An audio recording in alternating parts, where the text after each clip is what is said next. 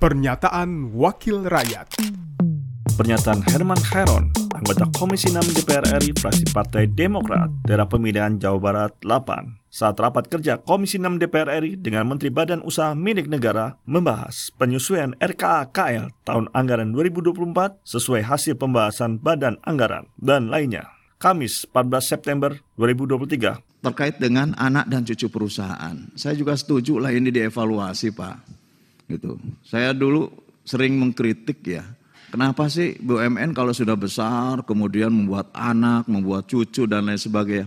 Apa sih motifnya? Motifnya apakah memang supaya tidak bisa diawasi oleh DPR gitu. DPR itu kan mengawasi sampai kepada eh, holdingnya ataupun induknya dan kemudian paling yang related aja yang ada korelasinya gitu ya.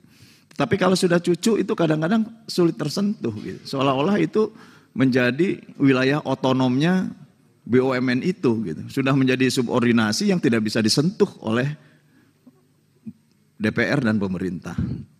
Yang begini-begini tinggal ditertibkan ke depan.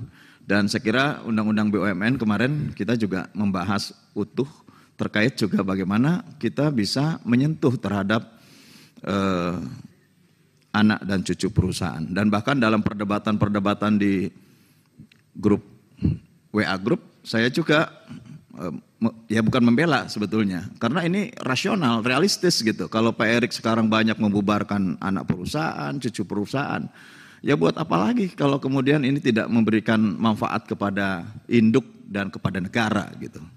Oleh karenanya menurut saya ini harus dihilangkan. Pernyataan Herman Khairon, anggota Komisi 6 DPR RI fraksi Partai Demokrat, daerah pemilihan Jawa Barat 8, produksi TV dan radio Parlemen, Biro Pemberitaan Parlemen, Sekjen DPR RI. Pernyataan Wakil Rakyat.